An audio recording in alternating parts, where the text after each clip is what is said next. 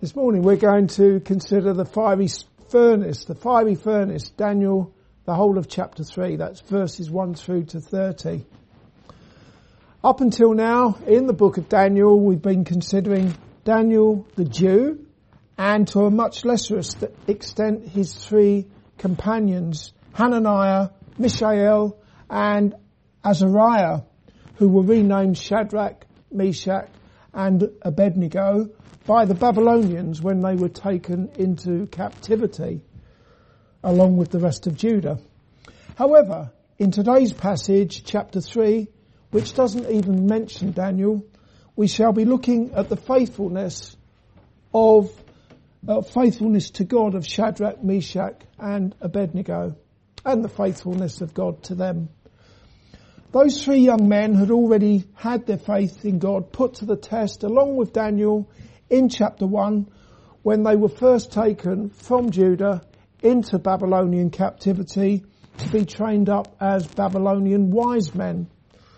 As was seen in chapter 1, during their three years of indoctrination, they refused to defile themselves with the palace food and wine, wine that the, the, the king himself drank, and they chose instead to eat pulses and drink water. Now in chapter 3, we shall see how they responded to King Nebuchadnezzar's decree to fall down and worship a golden image that the king himself had set up. Well, have a look at verse 1 in chapter 3. Nebuchadnezzar, the king, made an image of gold whose height was three score cubits and the breadth thereof six cubits he, he set it up in the plain of Dura in the province of Babylon. Towards the end of the previous chapter, chapter 2 in, in verse 47, King Nebuchadnezzar said to Daniel, of a truth, it is that your God is a God of gods and a Lord of kings and a revealer of secrets, seeing that thou couldst reveal this secret. He said that to Daniel after the Lord had through his servant Daniel told the king what he had dreamt and also a full explanation of that dream was given. However, don't imagine for one moment that the king, what he said there in verse 47 of chapter 2, uh, don't imagine that they were the words of someone who had come to faith in the one true God, Jehovah God. I think there's a, there's a clue there anyway. He is a God of gods. You can almost imagine that. He, the, Nebuchadnezzar is really just acknowledging that Jehovah is one of many gods as far as he saw it. As shall be seen today, he was still very much entrenched in pagan idolatry. For example, in the very next, in the very first verse of chapter 3 rather, we read of the king setting up a huge golden image. It was not simply a statue, statue of himself or some other king or some statesman like we have statues in our land in England. We have statues that, well, we used to. Most of them have now been pulled down. But anyway, it wasn't anything like that. Apart from anything else, the image was 90 feet high and 9 feet broad. In other words, it was 10 times higher than it was broad. I don't suppose the height of the average human being is more than three or four times uh, as great as the breadth of the human being. So it was out of, out of all proportion for a human being. It was clearly an image of one of the Babylonian gods. As shall be seen, the king decreed that the image should be worshipped. No doubt it was a god, an idol. Clearly, King Nebuchadnezzar was not a born again believer. He was not someone who really knew the only true God and Jesus Christ, whom God would one day send into the world to reconcile sinners to Him, to, to the only true God. Actually, by paying lip service to Almighty God, as he did in chapter 2 and verse 47, whilst at the same time paying homage to false gods, the king was doing what many people do from the least to the greatest. I'm talking about now. For example, when I lived in India, I became accustomed to seeing professing Christians with their idols lined up on their mantelpieces in their homes or various images on the wall in their houses and perhaps including a picture of what was supposed to be the Lord Jesus Christ amongst all the other pictures or an image of Jesus amongst all the other ornaments on the mantelpiece. Don't imagine that Western civilization is any better than India. Idols are not just statues, ornaments, pictures of false gods on walls. They can take any form and they can be anything that takes a higher place in your affections than God. There are plenty of false gods right here on our little island home, such as money, possessions, homes and cars. Here and beyond these shores, there are movie stars, overpaid sports personalities, and pop idols. It's interesting that they're called idols, isn't it? Pop idols who are worshipped and adored by their fans. Also in Western society, instead of going to church to worship God, many people now go on pilgrimages to shopping malls where there are many tempting idols on display just waiting to be purchased, taken home, worshipped and adored. In chapter 3, verses 2 through to 7, it can be seen that when King Nebuchadnezzar set up his golden image, the dignitaries such as princes and provincial governors attended the dedication ceremony. Also, a royal decree was issued ordering everyone to fall down and worship the golden image when the sound of various musical instruments was heard.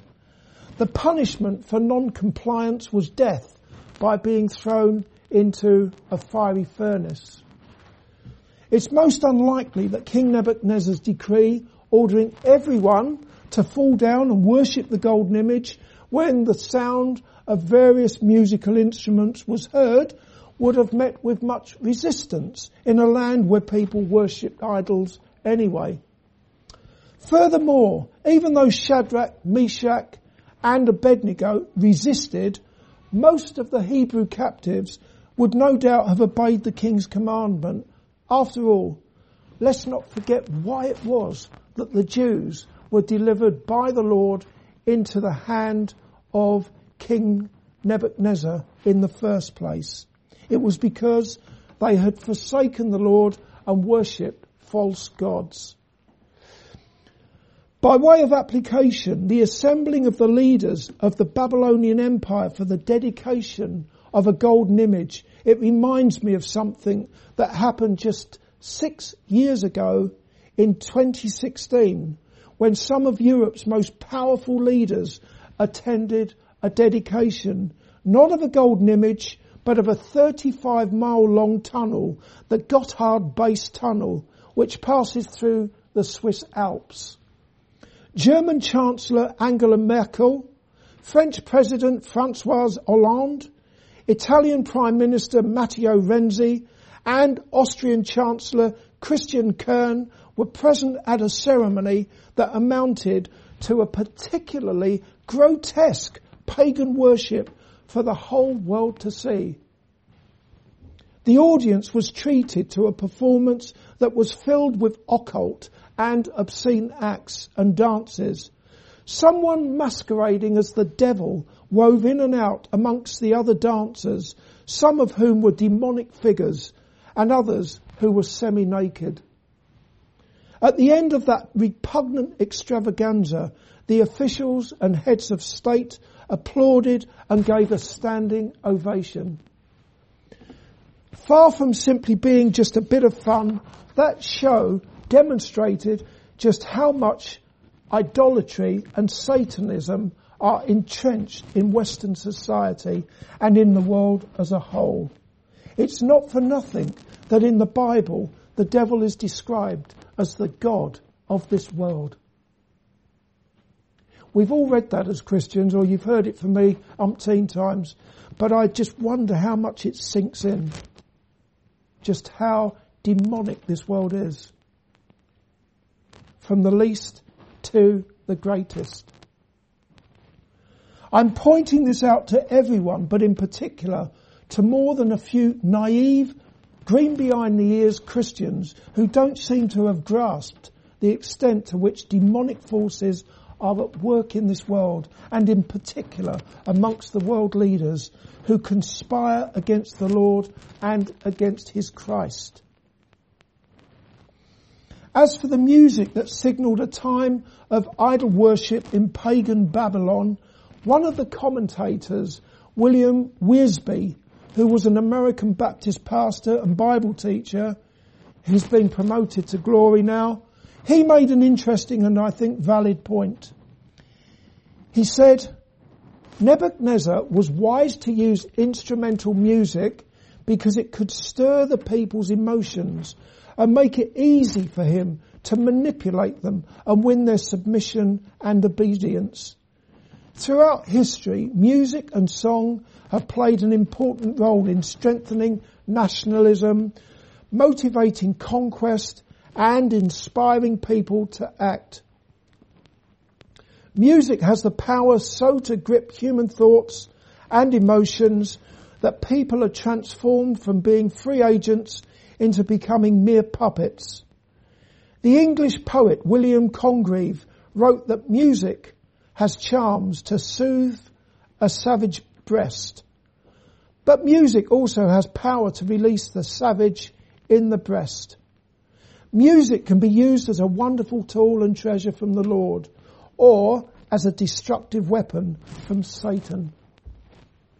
From what I've observed, a lot of lively and modern church services start with a prolonged period of loud, contemporary, feel-good music which is blasted out by talented musicians, whilst worship, worship leaders prance around on stage and they encourage everyone to join in for a time of worship where the Word of God is most certainly not the focus. Can you see the similarity between those churches with all that music and dancing and prancing followed by a message that has little or nothing to do with the God of the Bible and what we have in our passage with God vainly, uh, with people rather, people vainly worshipping an idol when prompted by music. I'm going to read to you now verses 15 through to 19. Now, if ye be ready, that at what time ye hear the sound of the cornet, flute, harp, sackbut, psaltery and dulcimer, and all kinds of music, ye fall down and worship the image which I have made, well, but if ye worship not, ye shall be cast the same hour into the midst of a burning fiery furnace. And who is that God that shall deliver you out of my hands? What defiance in those words, eh? Shadrach, Meshach and Abednego answered and said to the king, O Nebuchadnezzar, we are not careful to answer thee in this matter.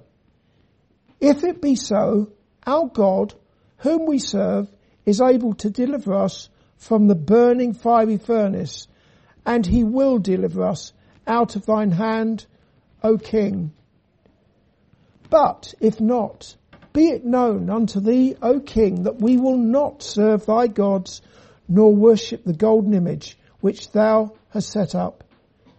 Then was Nebuchadnezzar full of fury, and the form of his visage was changed against Shadrach, Meshach, and Abednego.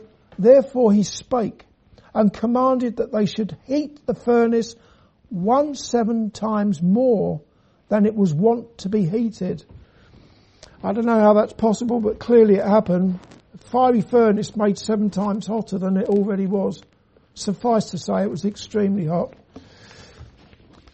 In those verses, verses 15 through to 19, Shadrach, Meshach and Abednego refused to fall down and worship the golden image, even after they had been reported to the king, who warned them that they would be cast into a fiery furnace. They could have avoided all that trouble had they simply bowed down before the image and made a pretense of worshipping, worshipping it. But they didn't. Dear Christian, instead of being led by the Lord Jesus Christ in the paths of righteousness for his name's sake, do you sometimes walk according to the course of this pagan land just so as you don't rock the boat or at work or wherever, wherever you happen to be and with who, whosoever you happen to be with. You just go with the flow and make a pretense of doing what everyone else is doing.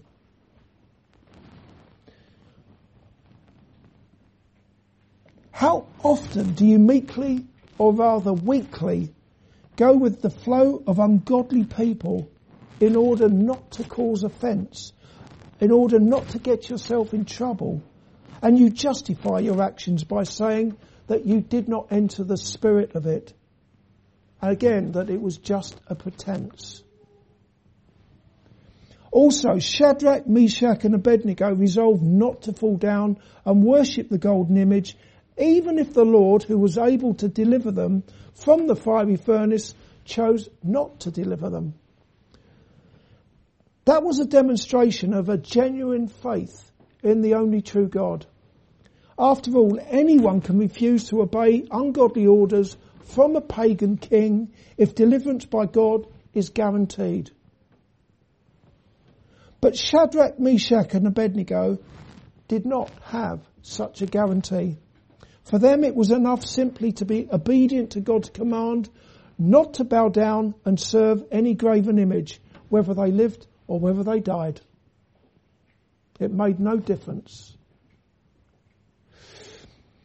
I wouldn't go as far as to say that Shadrach, Meshach and Abednego were blasé or indifferent or unconcerned about the possibility of dying a horrible death, being cut up, uh, not cut up into little pieces, being thrown into a fiery furnace. After all, back in chapter 2 and verse 18, those three men and Daniel prayed that they would not perish with the other wise men of Babylon and God delivered them. But they actually prayed that they would not perish with the other wise men. On that occasion, the king had ordered that they be cut in pieces. However, they did not allow the threat of death to dictate their actions, as we see in the chapter we're studying today. And neither should we. We should not let a fear of anything dictate what we do. except for fear of God, of course. As the apostle Paul said, for me to live is Christ and to die is gain. Indeed, it was Paul's desire to depart and to be with Christ, which is far better. I don't suppose that those words of the apostle would be the sentiment of people, including Christians, who have made for themselves idols in this present world. Idols that when it comes down to it, they adore and they cherish more than God. Even their own family. God must be first in your affections. That's not an order for me, by the way. Born again Christian, God ought to be, shall I say, first in your affections.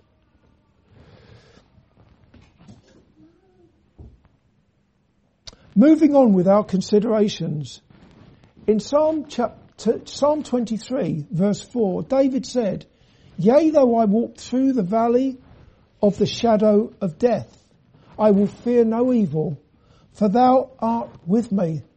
As such, even though the Lord makes no promises to deliver his people from various trials such as a fiery furnace, they can be certain that he is right there with them as we shall now see in verses 24 and 25, which I shall now read to you. Verse 24. Then Nebuchadnezzar the king was astonied and rose up in haste and spake and said unto his counselors, Did not we cast three men bound into the midst of the fire? They answered and said unto the king, True, O king. He answered and said, Lo, I see four men loose, walking in the midst of the fire, and they have no hurt, and the form of the fourth is like the Son of God. Again, what's it saying? Psalm 23, I, I say, I've read it to our dear friend Helen in hospital three times now. Yea, though I walk through the valley of the shadow of death, I shall fear no evil, for thou art with me.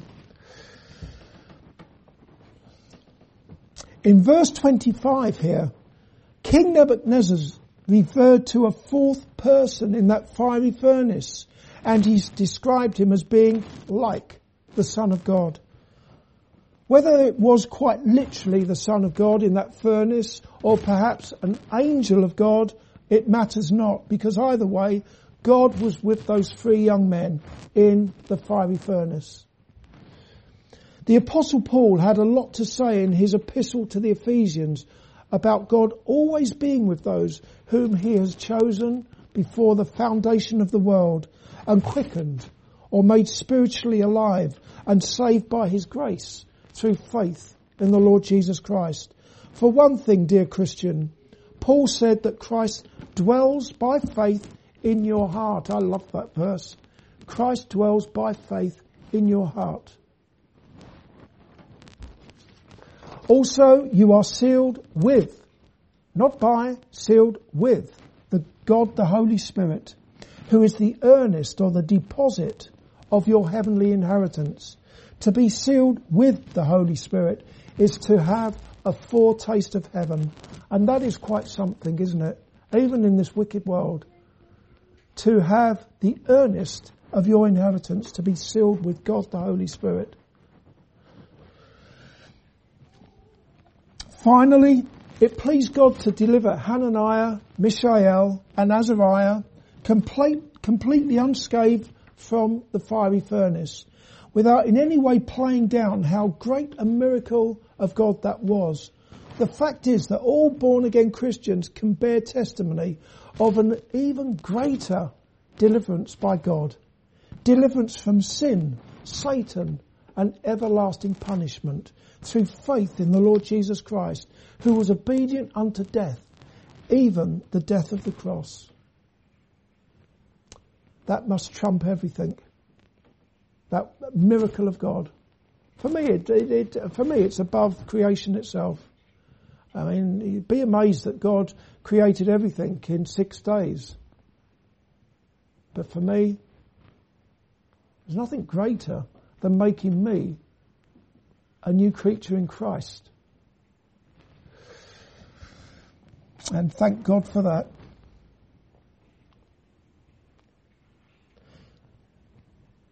God was with his people in King Nebuchadnezzar's fiery furnace. However, the Bible speaks of another fiery furnace where God is not with those who are cast in. That fire is hellfire. In 2 Thessalonians chapter 1 verses 1 through to 9, the apostle Paul was speaking about the coming judgment of God and he said, in flaming fire, taking vengeance on them that know not God and that obey not the gospel of our Lord Jesus Christ, who shall be punished with everlasting destruction from the presence of the Lord and from the glory of his power when he shall come to be glorified in his saints and to be admired in all them that believe because our testimony among you was believed in that day. Hellfire must surely be a fire to be avoided at all costs. Therefore, repent, believe the gospel of the Lord Jesus Christ, and from then on know that the God of your salvation is with you and he is in you in all the storms of life and indeed the fiery furnaces, all the trials of life, that God is with you, that he will never leave you nor forsake you.